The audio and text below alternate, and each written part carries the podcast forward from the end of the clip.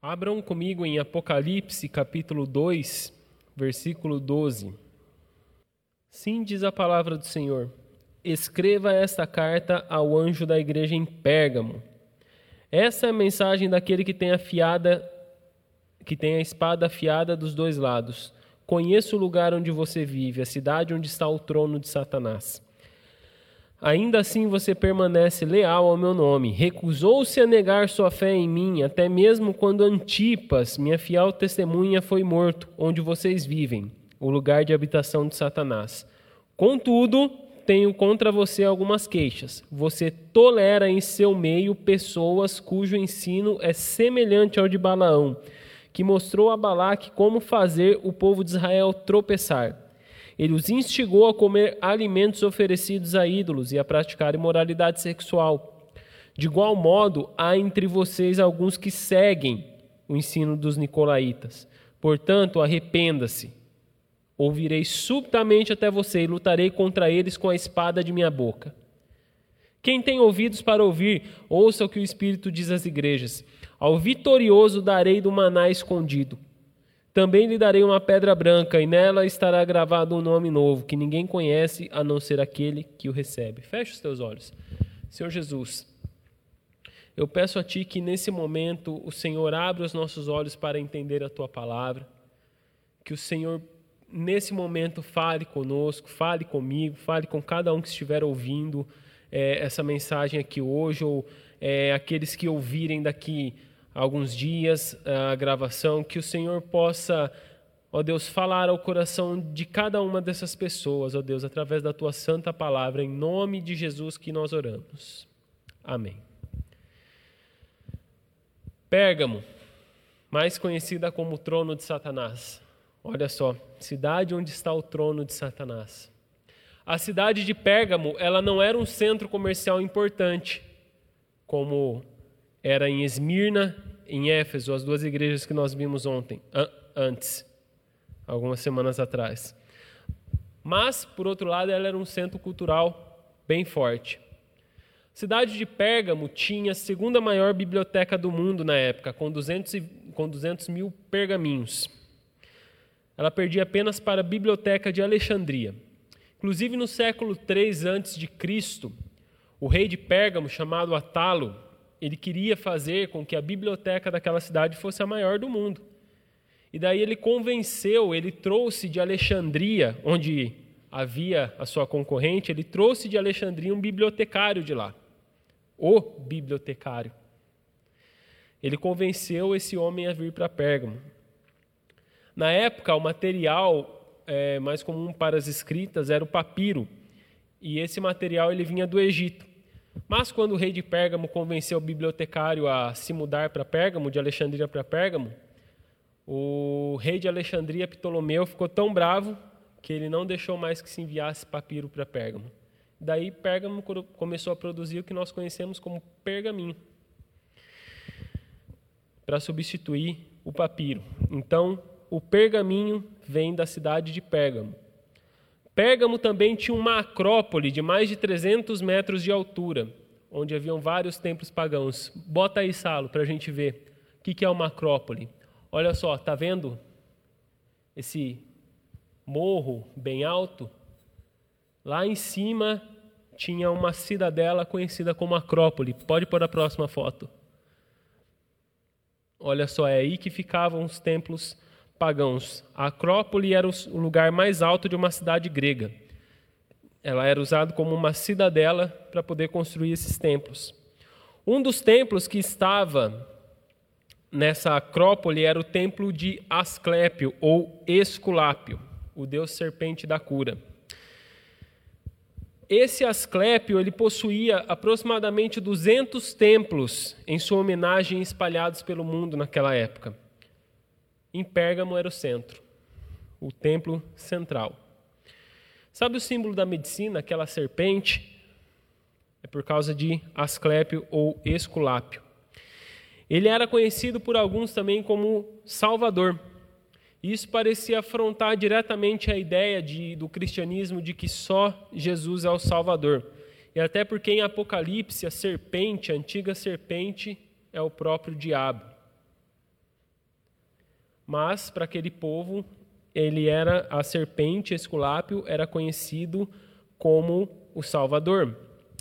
Pérgamo era então, além de um centro cultural muito forte, era um centro médico, mas não era mera ciência, porque tinha essa divindade por trás que eles chamavam de Salvador. Pérgamo também era uma grande incentivadora do nosso famoso culto ao imperador, ou melhor, deles, não nosso. Então, com todo esse contexto pagão, Pérgamo também era um centro religioso muito forte.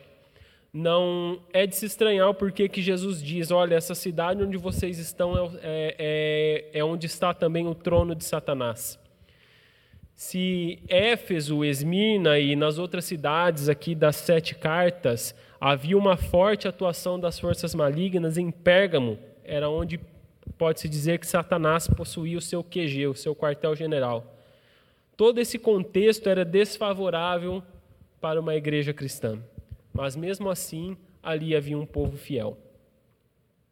Primeira coisa que nós vemos nesse texto: Jesus e a espada de dois gumes.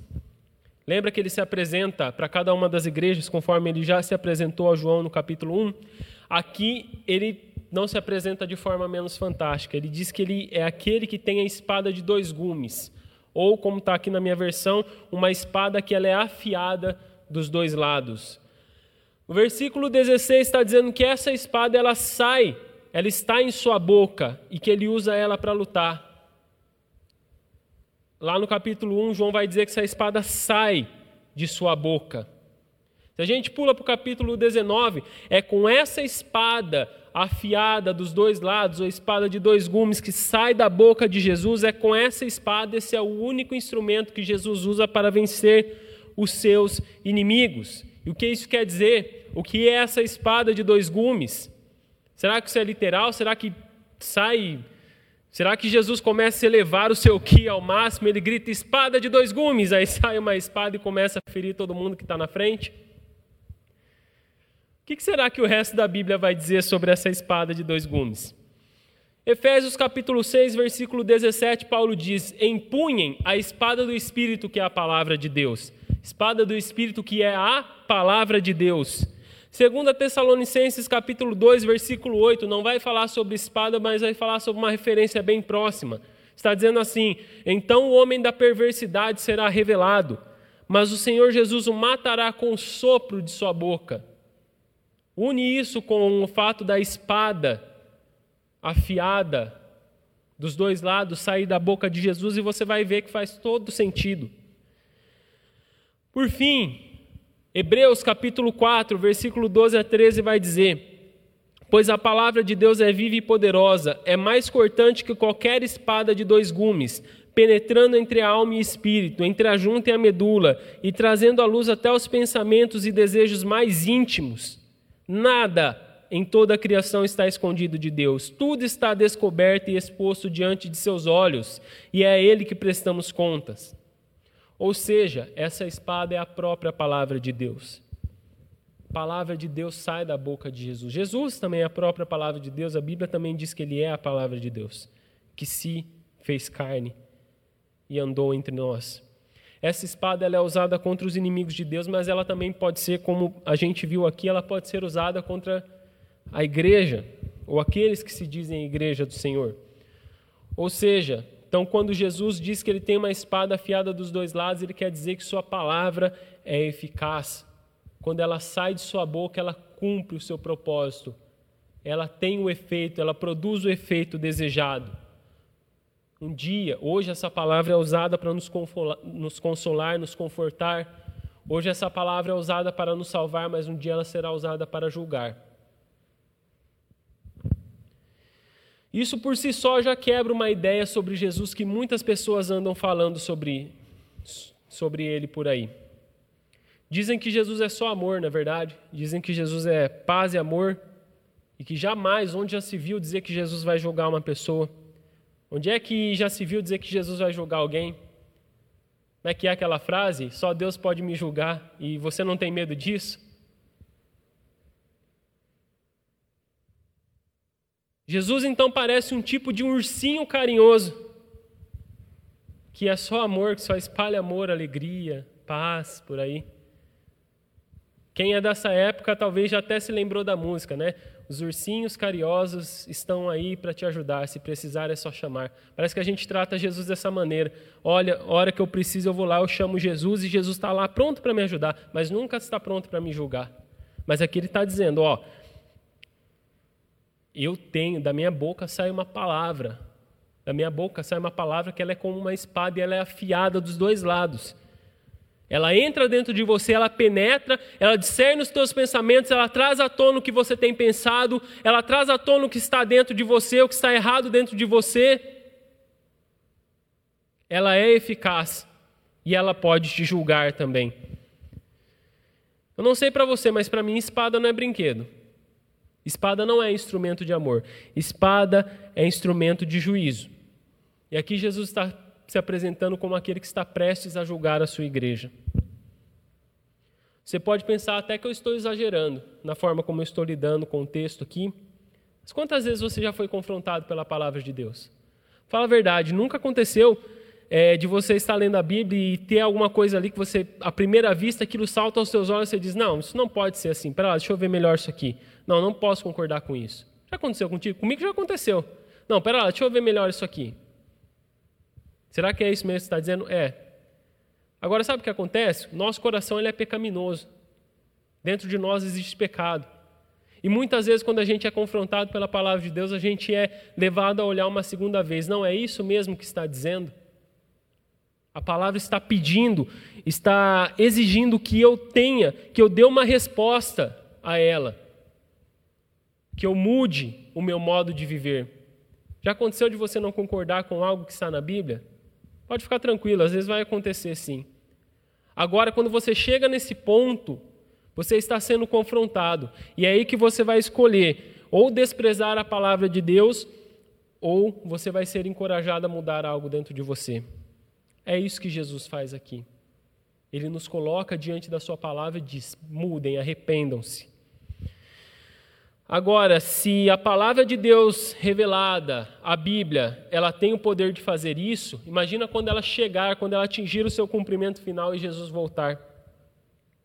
Imagine quando Jesus estiver cara a cara contigo, te olhando e te julgando, porque todos seremos julgados, alguns seremos absolvidos, outros seremos, serão condenados, mas todos seremos julgados.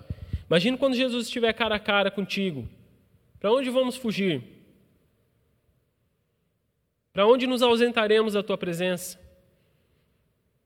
Se as pessoas hoje em dia não estão dando conta de suportar a Bíblia, você acha que elas vão suportar Jesus em carne e osso na frente delas? Não, porque a Bíblia é intolerante demais. Jesus que produziu a Bíblia, então Jesus é muito mais. Se você não dá conta de suportar a palavra de Deus, você não vai dar conta de suportar Jesus. Aliás, quantos suportaram? Você vai para você ver como eu estou falando a verdade aqui. Quantos suportaram suas palavras quando ele andou na terra? Quantas pessoas não rejeitaram a Jesus, não deixaram de andar com ele porque ele tinha um jeitinho peculiar de tratar com essas pessoas, sondar os corações, ele via qual era a realidade, a, a, a real necessidade das pessoas. Daí ele entrava com a palavra, cortando tudo. E nessa, muitas pessoas que aparentemente estavam dispostas a seguir Jesus abandonaram. Já outros, por não suportarem suas palavras, por não suportarem o fato de que é, é Jesus, toda a, a, to, toda a lei os profetas testificavam sobre Jesus, planejaram a sua morte. A palavra de Deus não é fácil de suportar porque ela exige mudança de nós. Tim Keller diz: Jesus não era simplesmente um cara legal que andava por aí fazendo coisas boas. Você não crucifica caras legais, você crucifica uma ameaça. Jesus ele é uma ameaça muitas vezes para aqueles que querem viver a vida do seu próprio jeito. Ele é quem tem a espada afiada dos dois lados e ele se dirige a essa igreja onde está o trono de Satanás. Qual será a sua mensagem para ela? Segunda coisa que nós vemos aqui é que Jesus se apresenta a uma igreja que se agarrou a ele, que se apegou firme a ele. Jesus ele começa elogiando essa igreja porque eles são pessoas fiéis, são pessoas reais, pessoas de verdade na fé.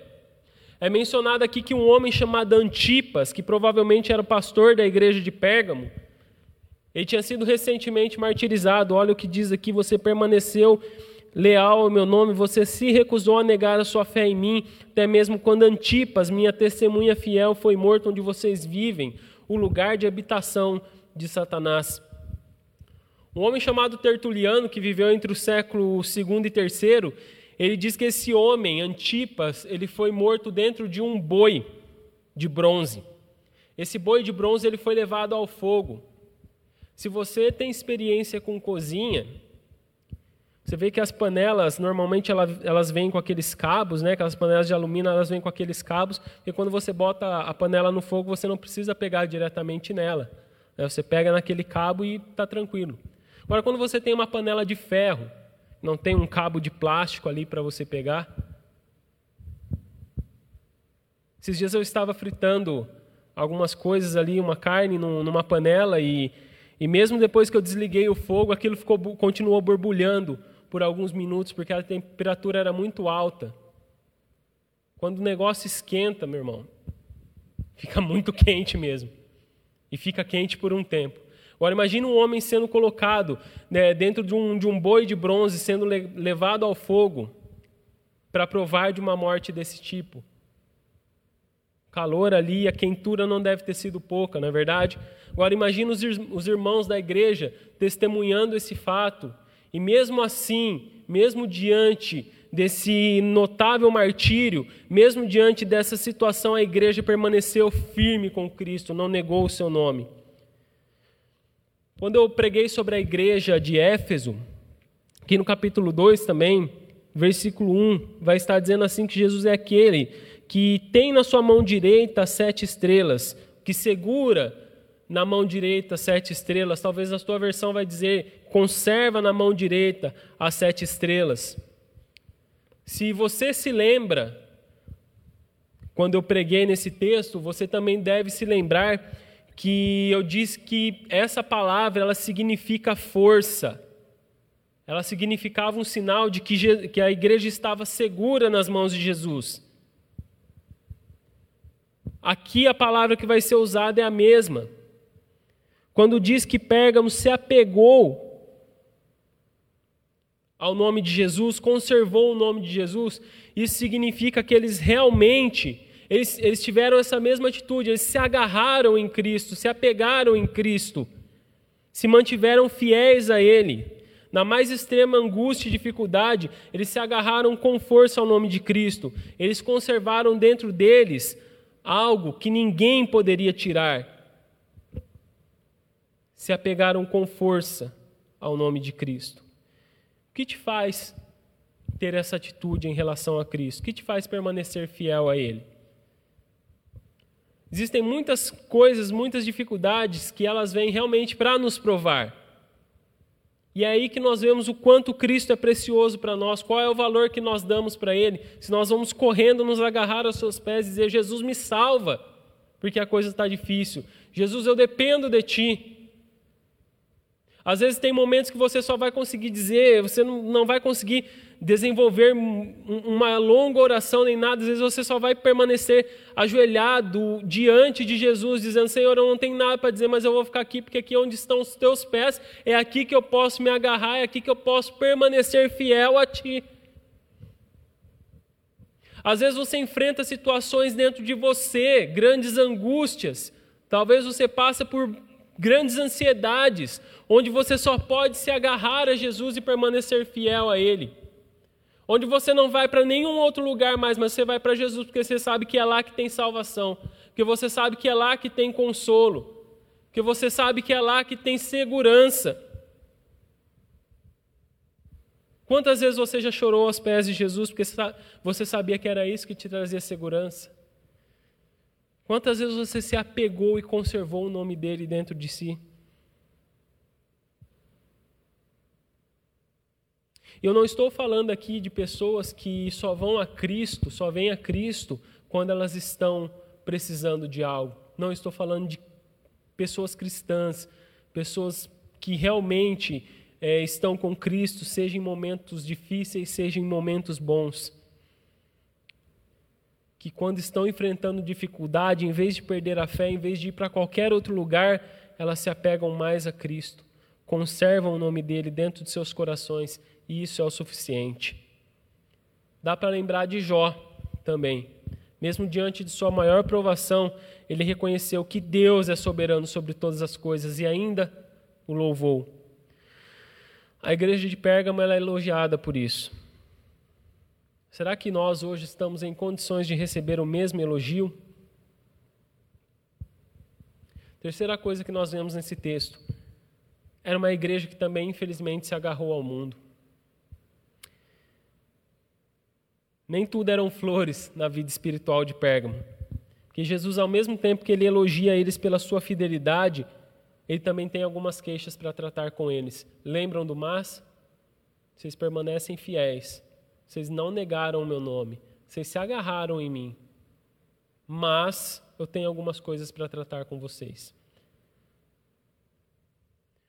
Por incrível que pareça, da mesma forma que eles se agarraram a Cristo, na mesma igreja havia algumas pessoas que se agarraram ao mundo. Da mesma forma que eles agarraram a Cristo, algumas pessoas se agarraram ao mundo. Versículo 14 e 15 na NVI vai dizer assim: No entanto, tenho contra você algumas coisas. Você tem aí pessoas que se apegam aos ensinos de Balão. Note bem, não é toda a igreja que está se apegando. Você tem aí alguns, algumas pessoas que se apegam aos ensinos de Balaão, que ensinou Balaque a armar ciladas contra os israelitas, induzindo-os a comer alimentos sacrificados a ídolos e praticar imoralidade sexual. De igual modo, você tem também os que se apegam aos ensinos dos nicolaítas. Dentro daquela igreja existiam pessoas que se apegavam aos falsos mestres. Adivinha qual é a palavra usada para se apegar aqui? Exatamente a mesma palavra que foi usada alguns versículos atrás. Ou seja, dentro de uma igreja, da mesma forma que existem pessoas que se agarram com todas as suas forças em Cristo, também tem pessoas que vêm à igreja, confessam o nome de Cristo, de alguma forma e lá fora se agarram à imoralidade. Com a mesma força, com a mesma fidelidade que alguns se agarram a Cristo, outros com a mesma fidelidade se agarram a uma vida de imoralidade.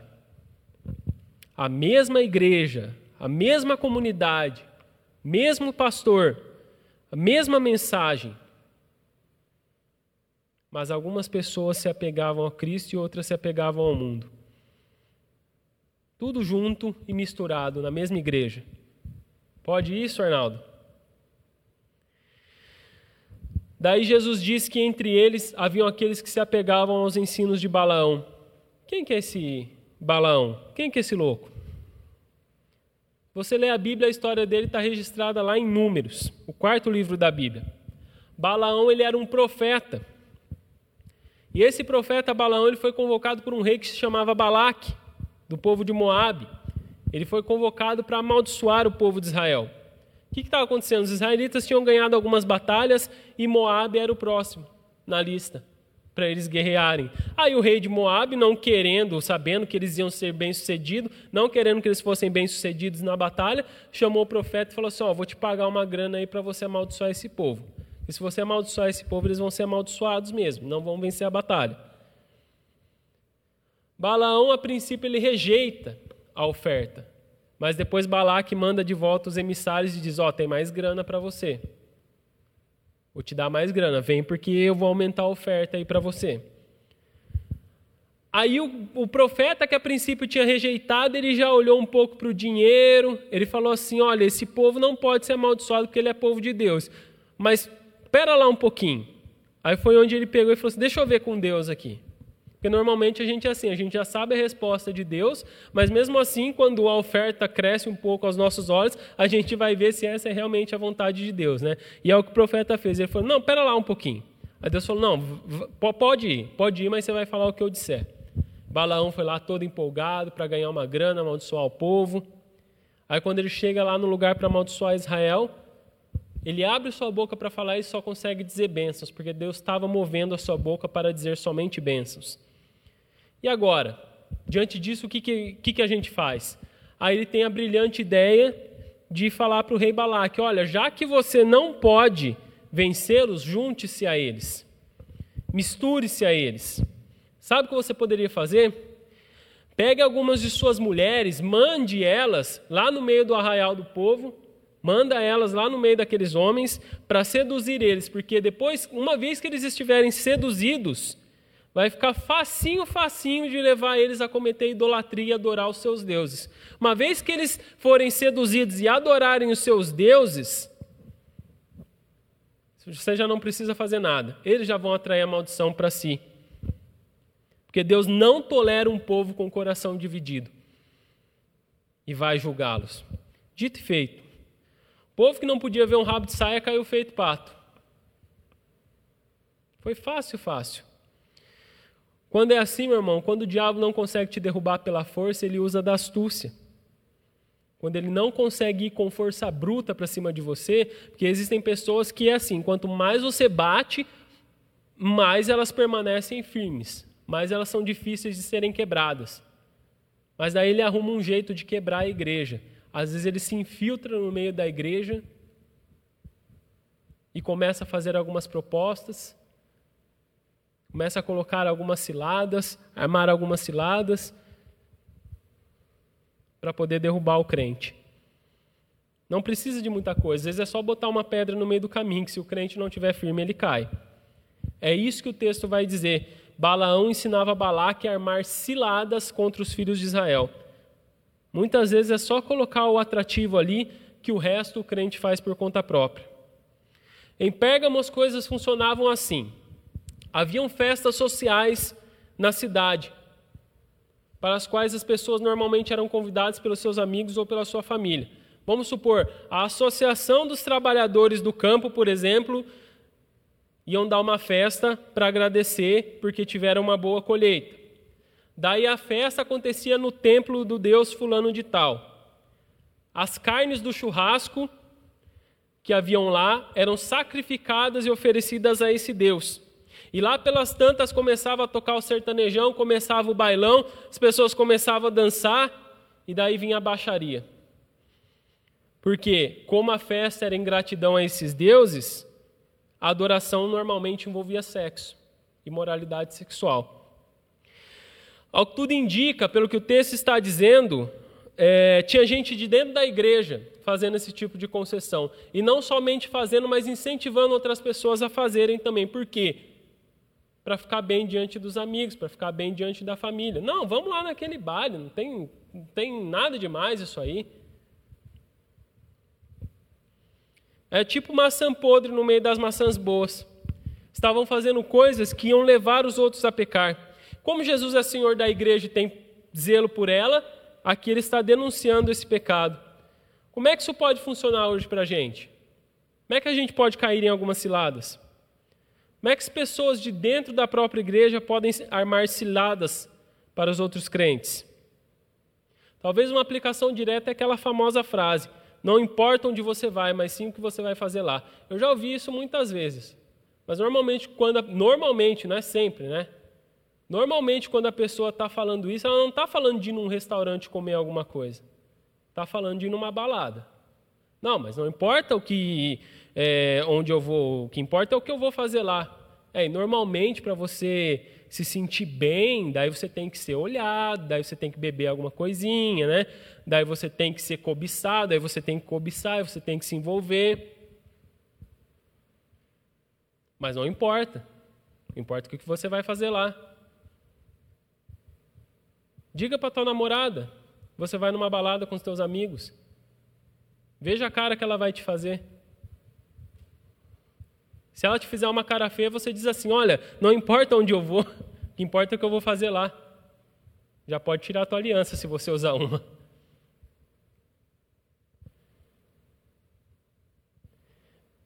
Veja bem, aparentemente essas pessoas não negavam o nome de Jesus.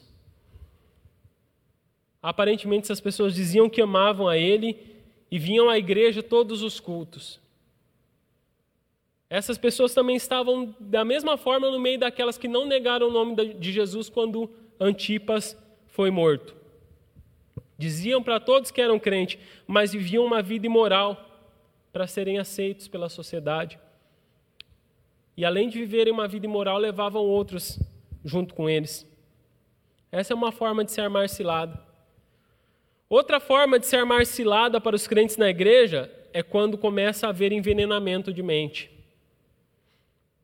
Começam a se reunir para falar mal das pessoas da igreja, começam a se reunir para falar mal do louvor, começam a se reunir para falar mal dos ministérios, do pastor. Assim, pouco a pouco, as pessoas vão se afastando do grupo e da comunhão. E às vezes me dá uma pena porque isso acontece com gente que estava, poxa, bem empolgado para começar a servir. Daí aparece um balaão da vida para armar cilada, para tirar essa pessoa, para tornar essa pessoa inútil, infrutífera. Deve ser ter um bando de gente inútil dentro da igreja, porque decidiu viver de forma errada. Felizmente, essa é uma realidade em muitas igrejas. Qual é a solução para isso? Quarta coisa que a gente vê no texto: arrependam-se ou eu virei a vocês. Não, Jesus não era paz e amor. Arrependam-se ou eu virei a vocês. Estou ouvindo, estou ouvindo quebrar o pau. Com a espada que sai da minha boca. Olha o que diz a versão, a mensagem, dos versículos 14 a 16. Mas por que você tolera os seguidores de Balaão? Não lembra que Balaão foi o inimigo que seduziu Balaque e atrapalhou a peregrinação de Israel, promovendo festas idólatras e morais? Por que você se relaciona com os nicolaítas que fazem o mesmo? Chega, não se renda a eles, estarei em breve com você. Estou farto e prestes a despedaçá-los com minhas palavras afiadas como espada. Isso é chocante, não é? Principalmente, é mais chocante ainda, porque toda a igreja é repreendida e envergonhada pelo erro de alguns. Não é o pastor que está sendo repreendido aqui. Não é a diretoria da igreja que está sendo repreendida, não é o grupo de louvor, não é o ministério de jovens. É a igreja toda, porque infelizmente, se há palco muitas vezes para esse tipo de gente, é porque tem gente que dá palco, porque tem gente que é conivente, porque tem gente que anda junto, porque tem gente que dá moral, porque tem gente que participa dos pecados. Muitas vezes nós acabamos participando dos pecados das pessoas ao invés de repreender e dizer, cara, não é assim que as coisas devem funcionar dentro da igreja do Senhor. Você precisa viver uma vida reta, uma vida íntegra se você quiser continuar aqui. E é assim que aos poucos as pessoas vão ganhando espaço em nosso meio, até que Jesus, até que o próprio Jesus se coloque como inimigo da igreja. Portanto, a primeira coisa que a gente deve fazer é se arrepender. Nós precisamos nos arrepender de querer moldar a nossa vida a partir daquilo que o mundo pensa e julga ser correto. Nós precisamos mudar a nossa forma de agir. E a melhor forma de fazer isso é mudar os nossos princípios, aquilo que nos move.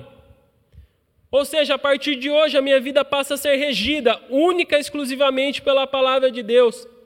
Minha vida não vai ser regida pelo que a televisão diz, minha vida não vai ser regida pelo que a sociedade pensa, pelo que elas acham legal. Minha vida não será regida pelos meus amigos, pelas minhas amizades. Eu vou andar conforme a Bíblia me diz para andar. Eu não vou lutar, eu não vou mais lutar para ser aceito por pessoa nenhuma. Eu vou lutar para ser aceito por Jesus. Não importa o que as pessoas disserem ou pensarem de mim, eu vou lutar para ser aceito por Jesus, ainda que existam pessoas dentro da igreja me incentivando a viver de forma errada, eu vou lutar para ser aceito por Jesus. É a palavra de Deus que é mais afiada do que uma espada de dois gumes, que deve entrar dentro de mim e sondar o meu coração, fazer distinção entre os meus pensamentos, porque quando o Senhor vier, para Ele não precisar se colocar contra mim, e usar a sua espada para me separar da igreja. Primeira coisa é se arrepender e mudar os nossos princípios para agradar aquele que nos chamou e nos sustenta. Segunda coisa é jamais baixar a guarda. Não baixe tua guarda. Principalmente depois de uma vitória. Principalmente depois de um feito notável. Olha só, Balaão ele obteve sucesso contra Israel depois de uma vitória que eles tiveram. Balaque viu algumas vitórias e é aí que começou toda a história. Não, vou chamar um profeta aqui. Foi aí que Balaão teve sucesso. Porque quando muitas vezes a gente é, consegue fazer alguma coisa bem notável, quando a gente conquista algo, é aí que a gente relaxa, baixa a guarda. Em Pérgamo, os crentes se mantiveram fiéis depois de uma grande provação, depois de verem seu pastor morrer dentro de um boi de bronze. Eles foram vitoriosos para com os de fora, mas foram perdedores, baixaram a guarda para aqueles imorais que viviam dentro de sua própria igreja. Não importa o quanto sucesso você obter nessa caminhada, você nunca é intocável. Eu nunca vou estar livre de ser tocado pelo pecado. O diabo não vai deixar de ser diabo para comemorar a tua vitória, para assistir tua vitória. Ele vai continuar tentando te alcançar. E às vezes ele consegue isso de forma tão sutil que a gente nem percebe. Não deixe de estar em contato com Deus por meio de Sua palavra. Veja o lado bom de Pérgamo, apegue-se a isso, apegue-se à palavra de Deus, apegue-se a Jesus como eles se apegaram. Esteja bem atento aos que estão à sua volta. Por mais amigos que sejam, se te afastarem de Jesus, não é companhia para você.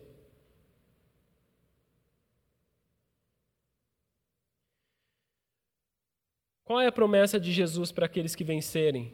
Para a gente terminar aqui. Jesus promete dar do maná escondido. Você deve se lembrar que o maná era a comida que Deus proveu para o seu povo enquanto ele estava no deserto. Um pote com aquele maná foi guardado dentro da arca da aliança para servir como testemunho. Hoje essa arca está escondida em algum lugar. Dizem que o profeta Jeremias diz alguns escritos paralelos à Bíblia, alguns escritos históricos que o profeta Jeremias antes da destruição ele de Jerusalém ele foi do templo ele foi pegou a arca para que a arca não fosse trans, é, é, para que a arca não fosse profanada e ele escondeu aquela arca em algum lugar Alguns dizem que foi algum anjo também que escondeu essa arca. Agora, essa arca será revelada no fim. É, capítulo 11, versículo 19 de Apocalipse, João está vendo essa arca quando os céus se abrem, ela está no templo de Deus, e a promessa é de que o vencedor ele receberá do maná que está dentro dessa arca. Ou seja, ele será admitido no banquete, na festa do Messias. Ou seja, se estamos sendo seduzidos por qualquer manjar que o mundo nos oferece, precisamos recusar. Porque há um pão, há uma comida muito melhor e que comeremos, participaremos dela diante do nosso Senhor. Isso já deve ser o suficiente para a gente rejeitar qualquer proposta que queira tirar o nosso foco. Segunda coisa que o vencedor vai receber é uma pedrinha branca com um novo nome que ninguém conhece, só conhece aquele que recebe. As pedrinhas brancas elas tinham alguns usos naquela época, alguns usos específicos, mas eu vou falar para vocês só aquele que eu acho que está coerente com o texto aqui, aquele que eu acredito que está coerente com o texto, que está falando de festas, banquetes, manjares, comemorações. Em alguns casos, essas pedrinhas brancas serviam como ingresso para você apresentar quando chegasse em algum banquete para você poder ser admitido. Hoje você tem um ingresso, naquela época você tinha uma pedrinha branca. Você chegava lá para o segurança lá do, do, do, lugar onde você ia jantar e apresentava para ele, está aqui minha pedrinha branca, agora eu posso entrar nesse jantar. O novo nome inscrito nessa pedrinha branca, ele pode representar pelo menos duas coisas. Primeiro é que sempre que Deus muda o nome de uma pessoa na Bíblia, há uma mudança de projeto para ela também. Olha para Abraão, quando Deus mudou o nome dele de Abraão para Abraão, ele disse: Você será pai de uma multidão. Ou seja, isso indica um novo projeto de Deus para a tua vida. Isso já nos encaminha para a segunda coisa que esse nome pode representar. Isso nos leva a pensar que vai chegar um tempo em que Jesus fará novas todas as coisas. Aquele que permanecer fiel e vencer vai entrar nos novos céus e na nova terra carregando seu novo nome, dado pelo próprio Cristo, e vai participar do seu banquete. E aí, você vai ficar de fora dessa? Permaneça fiel para que você possa se apresentar diante de Cristo e cear com Ele nas bodas do Cordeiro. Coloque-se de pé.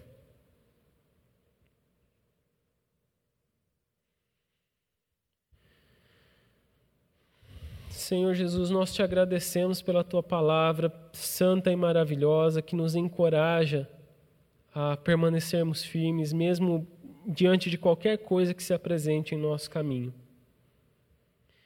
Que o Senhor possa realmente trazer à nossa memória cada dia, Senhor, é, o quanto nós precisamos nos agarrar a Ti. Se para isso, Senhor, precisar nos tornar mais fracos, mais dependentes de Ti, que assim seja, ó Deus, mas que a gente nunca deixe de perceber o quanto precisamos de Ti, Senhor. Que o nosso coração esteja sempre voltado para Ti, não importa as circunstâncias, ó Deus. Que a gente esteja atento às ciladas do maligno também, para que ele não prevaleça sobre nós, ó Pai. Conserva a nossa fé em Ti. Tua palavra diz que Tu és aquele que tem as igrejas em Tuas mãos, conservadas em Tuas mãos. Senhor, conserva-nos em Ti, porque se o Senhor conservar-nos em Ti, ó Deus, nós estaremos seguros, ninguém poderá nos atingir. Queremos correr para Ti, sabendo que Tu és o nosso escudo, a nossa fortaleza, a nossa salvação. Tu és tudo que precisamos, Tu, é tu, tu és tudo que temos, Senhor. Guarda-nos em Ti, para a honra e glória do Teu nome. Amém.